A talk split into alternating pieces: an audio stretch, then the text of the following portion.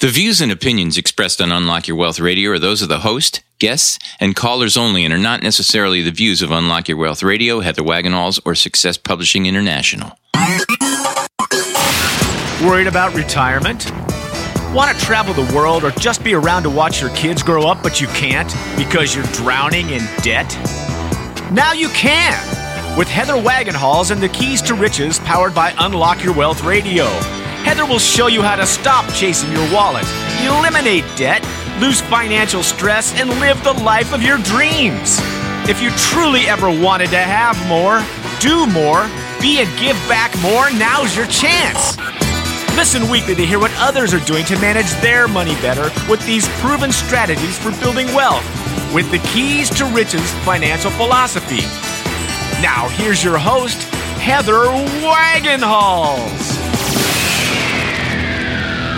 Heather Wagenhals here. This segment of Keys to Riches, powered by Unlock Your Wealth Radio, is sponsored by Audible dot com. Get a free audio book download at keystoriches.com forward slash free book and click on the link to over one hundred fifty thousand titles to choose from for your iPhone, Android, Kindle, or M P three player. Welcome, everyone. Thank you for stopping by. As I said before, I am Heather Wagenhals, your purveyor of prosperity, as uh, we're apparently having amateur hour here in the sound booth as we're figuring out our levels and well, try to get things right. Nothing's printed. I mean, everything. I, I'm I'm adjusting playback levels, but everything is going in correctly. Oh, okay. All right. Good. Not to worry. Good. That, folks, by the way, is our maestro of moolah, Michael Terry. Hey, folks.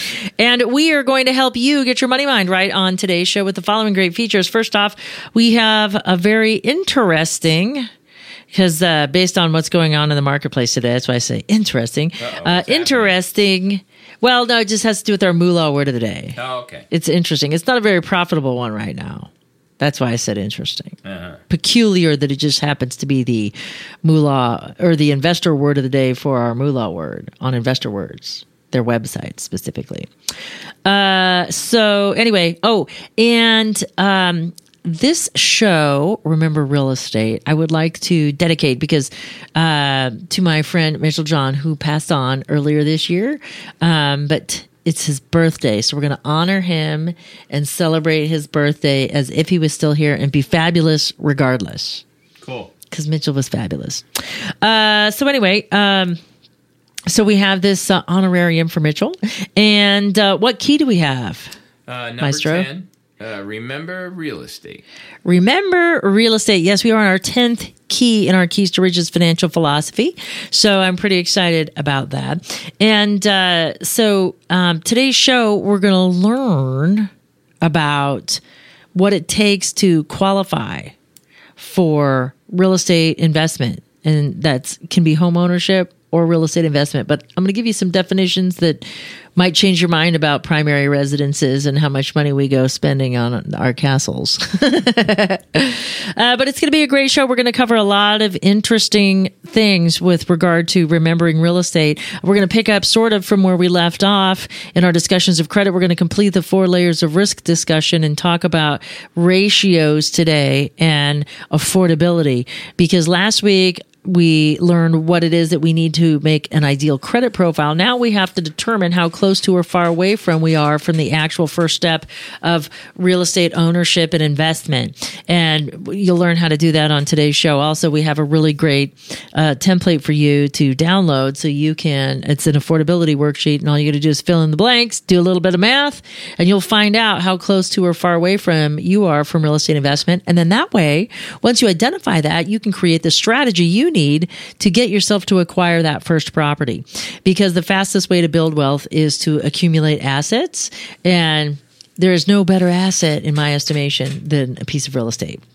And we'll talk about why that is on today's show.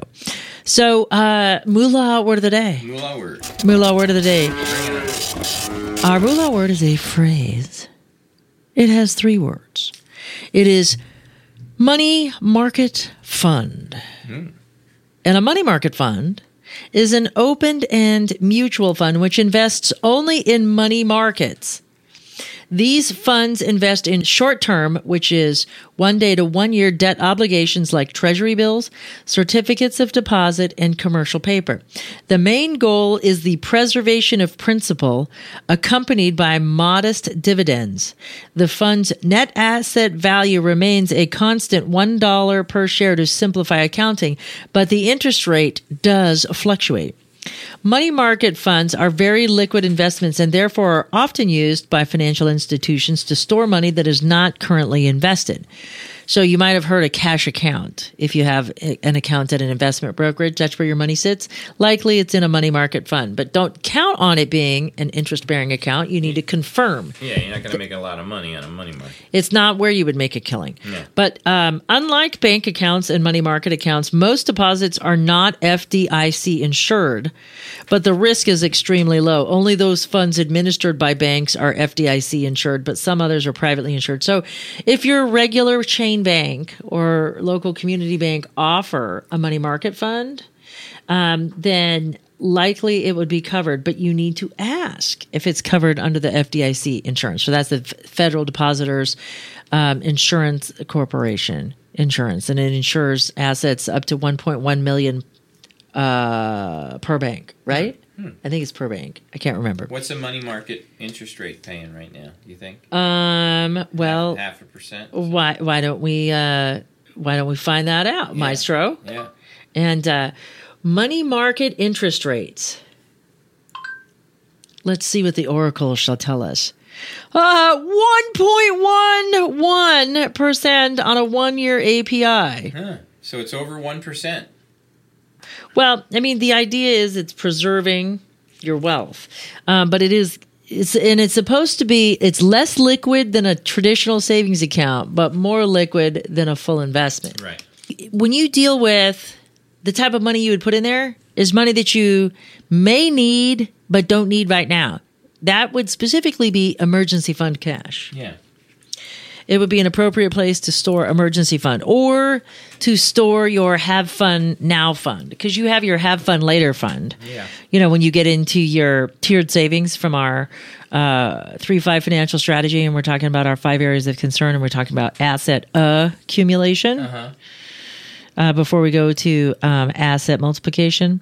And so places where you would want to just accumulate in cash form would be those types of accounts, money market, short-term C Ds, because you've got to be willing to lock up your money briefly in order to get like one percent. So that's not even keeping pace with inflation. No.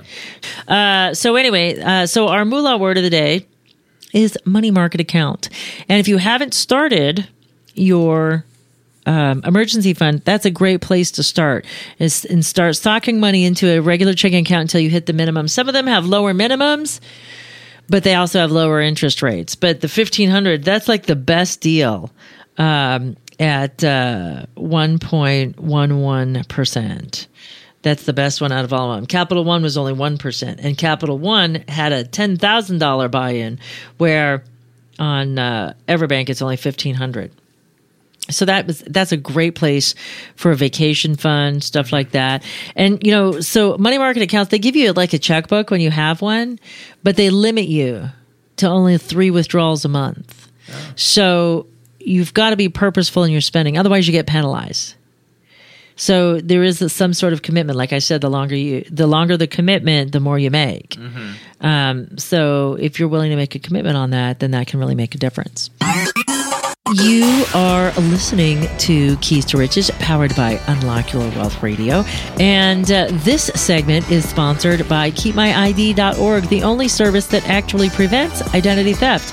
All others are just monitoring services. Put your credit on lockdown for uh, Keys to Riches radio listeners by visiting our website at keys to riches dot com forward slash keep my I D and click on the link to start protecting your financial future right now. Remember to use promo code WAGS.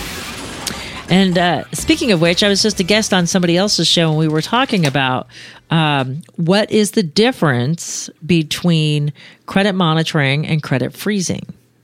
And it's a pretty simple difference. Uh, credit monitoring tells you, hey, the uh, horse is out of the barn. Psst, the horse is out of the barn. Hey, you, the horse is out of the barn. Yeah. That's credit monitoring. Credit freezing won't let anybody in the barn. The horse is the horse is safe because nobody can get into the barn. All right, so now you want to elaborate on these yes. farm terms here. There you go. So credit monitoring is just what it sounds like. It's watching to see if any inquiries or credit extensions have occurred on your profile. Uh, and so hence the term monitoring, it can only be reactionary in nature. So after the horses have gotten out, they tell you, hey, close the barn doors. Doesn't work. Credit freeze works much differently and has a twofold purpose, not just for protecting your identity, but it also has a way to keep you from spending too. And so I'll talk about that. So when you put on a credit freeze, you let the credit bureaus know that you want to freeze your credit for a particular period of time.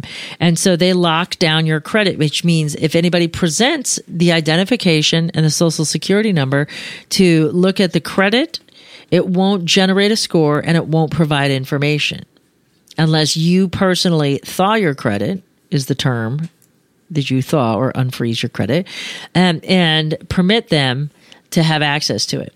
So right off of the bat, even if your information is compromised, this is what makes f- credit freezing so beautiful. Even if your data is compromised, whether it was an employment application from Sony, your credit card at Home Depot, it doesn't matter. Because if your credit is frozen, nobody can do nothing to it. It's like you might have an ice pick, but if that ice is still there and solid and it's not thawing, you ain't getting through it. So that's the beautiful thing about it. How it becomes a great money management tool, in addition to an identity theft protection mechanism, is that with the frozen credit, you have to deliberately unfreeze it in order to apply for new credit. That includes you, not just the enemies that are trying to hack you. And so when you are shopping at that grocery store and they say, hey, do you have you signed up for our red card? You could save fifteen percent off if you sign up today. And they just take your existing credit card and swipe it through because your personal information's on that. They swipe it through and then they make a credit determination. They run your credit like right then and there. It's like instantaneous, like so way fast. Mm. And but is it in your best interest to be to be acquiring a new red card? Yeah. Probably not. Especially because after last week's show, when we talk about quality of credit, a bank that extends a, a credit card with a Visa MasterCard symbol is the highest form of credit because you can also get cash. You can convert it to cash and you can use it for cash. But department store cards are limited. You can only spend money there and you can only spend money and take stuff. You can't get cash back. You know, and so typically uh, with uh, a card that's been then it's been issued by a bank, you are getting the best possible interest rate. Banks don't issue department store cards, okay? Department store cards are issued by finance companies, which means your interest rate is going to be much larger. And as an underwriter, when I'm evaluating you for a loan and I'm looking at your trade lines and I see you have all department store cards, and you might have managed them well, but they're all department store cards. You have no Visa, MasterCard. You have no big limit. You have like two hundred fifty dollars and five hundred dollars credit cards from every major retailer out there. That's the problem. And then if you're like, but yeah, I saved ten percent off. And I'm like, yeah, but now you just buried yourself in debt. That ten percent you saved, you just gave back plus nineteen more because that interest on those credit cards is like twenty-nine percent. Yeah. If you don't, if you don't pay it off. And who's gonna? Yeah. Come on. There you go. So but like, why, you know, why would you have to? Because like, you know, when I was younger, in my days before I really understood money, even though I was a stockbroker making millionaires more money, I still thought I was rich because if I could afford a minimum payment on a credit card, then by golly, I deserved that item. And the problem with that philosophy, not so much now because they changed the law, but back then my minimum payment was lower than the amount of interest I was paying. And therefore, every month, I got behind her. Yep. More and more behind. I did that for a couple of years before I realized what was going on. I know, because then what happens is you hit your limit, and now you get the over-limit fee. And now, yeah. you know, and now you get fee upon fee. So so you only pay the minimum payment. So the balance, so you did make a payment, but the, ba- the balance remains over limit. Yeah. Yeah. So now they whack you again. with another over-limit fee, and it just escalates. So fortunately, they changed the laws. Who, who? So who was responsible, Obama or Bush? When did that change? Uh, that changed during Clinton. Oh, long time ago. Yeah, way back when, before, before Baby Bush. And that's a good thing, right? After Papa Bush. You think that's what? A good thing? That kind of regulation? I mean, I know you're not big on regulations. I know. Um, I would say that they should maybe make mandatory, you know, credit classes. You know what I mean? Yeah. Like, you know, perhaps that that um, once you goof up, that you have to take a class to fix things. Yeah. You know, and demonstrate your ability to repay. I mean, because that's the pu- the punishment. Is that you have to pay high interest rate. The yep. cost of money becomes exorbitant when you don't know what you're doing. Yep. And it remains that way. Yeah, and p- and kids should be educated. Right. You know, there's nothing wrong with that.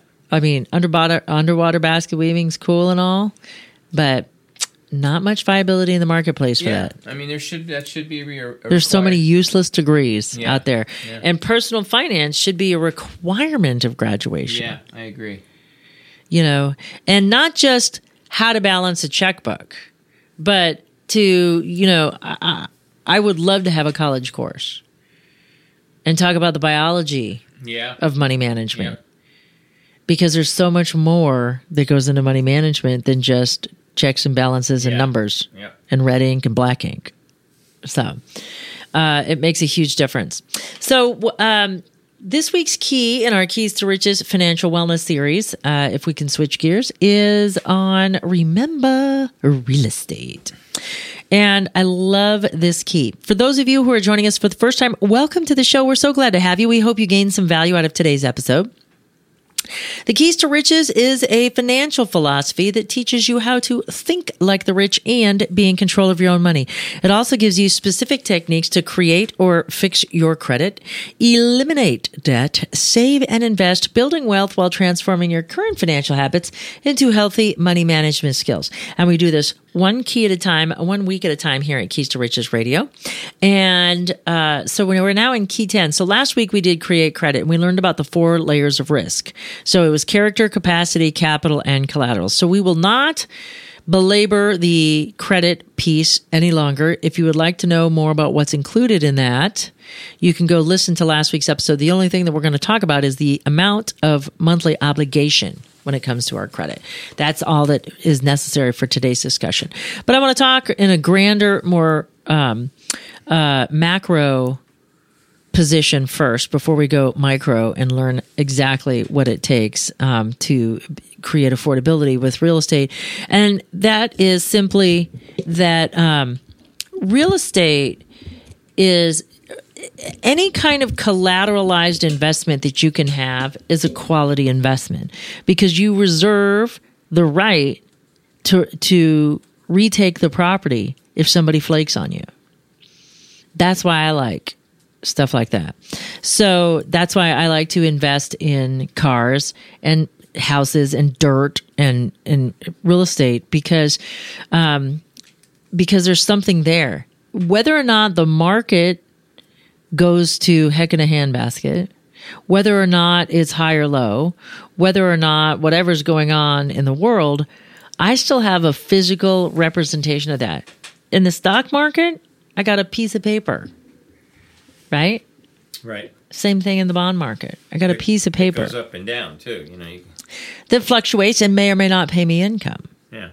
But with real estate, and here's the thing, in real estate, you get velocity of money.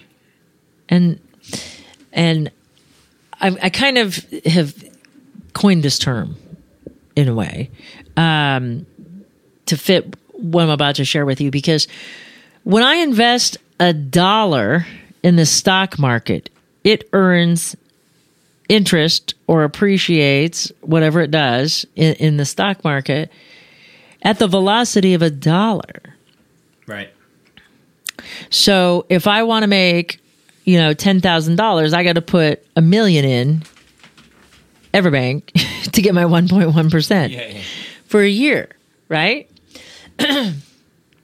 But to make that same ten thousand in real estate, I can leverage myself. So so I don't have to have one point one million dollars to make that ten thousand dollars. All I have to have is enough to leverage myself to acquire the asset. So a dollar invested in real estate has more velocity or speed or ability, if you will, to accumulate wealth, because a dollar invested in real estate is amplified. Because I can control a one hundred thousand dollars piece of property for ten thousand dollars or twenty thousand dollars, right, depending on mm-hmm. the lender. So if I only had ten thousand dollars to invest, I could put it in the stock market and make whatever I make. I could put it in a money market, make whatever I make, at the rate of ten thousand dollars. That's the velocity. It's mm-hmm. it's the velocity of one. But I put that in, and now I've got the velocity of ten. So what the way I'm earning. And people don't look at real estate in that sense. They they they get hung up with this um, cap rate feature when evaluating evaluating real estate investments, and it's the wrong one to look at. Mm. Cash on cash is the number you should always you should always uh, look at that ratio. But for that reason alone, the velocity of money is, and the ability to take back whatever it is, and then you get to add in something fabulous. Rent. Ding, ding, ding. So not only will I have capital appreciation, I will have cash flow. Income, yeah. I'll be able to create income with this property, but that's not one hundred percent of the answer. What What's the answer? Hmm. Somebody else builds oh, your yeah, wealth. Yeah, yeah, yeah. Because other people's money. Exactly. They're making you rich every time they make a rent payment, because you ferret off what you need to the mortgage company. You set some aside in a sinking fund to pay for repairs, and then you get to keep the scrape. Yep. You get the difference of that. That's yours. And so somebody else is paying a mortgage. All you had to do is take the risk. Put up a little money and take the risk of assuming the payments on that mortgage. But somebody else somebody, does the work. Yeah, and that's the what's so great about real estate versus, you know, the stock market. The stock market, depending on how you play it, you know, you're going to have to be doing research and homework, yeah. finding the right stocks, making sure you have enough in. And it's almost like you have to make a killing every time. But with real estate, I just need to make a little bit off of a lot of properties. Yeah, I don't need to put all my eggs in one basket. I can be diversified, if yeah. you will. But I have a physical, tangible asset that I can go take back if somebody stops paying me. You know, and if a C E O doesn't do well in a company that I'm invested in in a stock, I can't go take back that, you know, likely it's common stock. I can't go fire him. You know yeah. what I mean? Like, there's just, I'm limited in what I can do. Right. but, um, but, if I don't like my tenant, if my tenant doesn't do what he committed to do in the contract, guess what? Uh, bye-bye now. Eviction. I can't evict a C E O by myself no. if I'm not happy with his performance. No. So so those are the three most important reasons why I like it. Um, somebody else builds your wealth. You have velocity of money, which means you don't have to have as much to earn as much. And then uh, on top of that, um, you know, somebody else is building your wealth, and you get both appreciation and income. Even if you didn't get appreciation, let's say the market tanked, you still get cash flow, and cash is king, right? Mm-hmm. So let's take a look at what it takes to become a homeowner. So we have this affordability worksheet, and you know, I like doing things by hand uh, because it teaches us something, it builds skills. Plus, when we write things down, the brain is so fantastic because the act of handwriting is a autonomic nervous system response. It's ideomotor, if you will. So once you learn how to write, it just happens. You think the letter, but you don't think about, okay, I'm drawing, uh, I want to write the letter O, so I need to draw a C, or I need to draw a circle. Uh, if I want to write the letter D, I need to draw a circle and then a stick vertically. Like, we don't think in those terms, we just do it. Right. And because of that, we have lowered defenses. So this is why handwriting affirmations is so powerful, by the way. That's a little bonus, not included in the price of today's show. If you'd like to know more about affirmations, my six P's for affirmation success process, just visit our website at keys to riches dot com and download our second key, or I'm sorry, our first key, which is acceptance and affirmation. I was going to say it's the second half of the show. And you'll learn how to make powerful affirmations by handwriting them. It's so great. Uh, so what goes into an affordability ratio is... Um, using the three la- or the four layers of risk. The collateral, it's not really relevant, but the, all that is is the value of the property. And the value of the property can be different than willing buyer, willing seller negotiating freely in an open market. So we always have to remember that. If there's uh, an overflow in the market, um, you might be able to negotiate. If somebody needs to sell quickly, you might be able to negotiate for less than the appraised value. Uh, but when it comes to mortgages, only purchase price or appraised value holds. So, uh, so we get that one out of the ri- out of, out of the way. How much you put down depends on how much you finance and what's left over. And our other layer of risk is capacity, our ability to repay the note. And so we take those into consideration. And this is what we have to look for when we calculate our affordability. We need to come up with our proposed housing ratio. So we look at the price of the property and we figure out the mortgage amount that we can pay. And that's a simple amount. Our max mortgage amount is going to be twenty-eight percent of our monthly gross income. Okay, so that's before taxes, by the way. Now, you take that number and then you multiply by twenty-eight percent. That gives you your max housing ratio. So the next number that you need to pay attention to is the total debt ratio, which includes your housing ratio, and that'll be thirty-six percent. Um, it'll go to forty-one if you're doing government financing, like an F H A loan or a U S R D A loan. So what we do is, um, and so the spread between twenty-eight and thirty-six is only eight.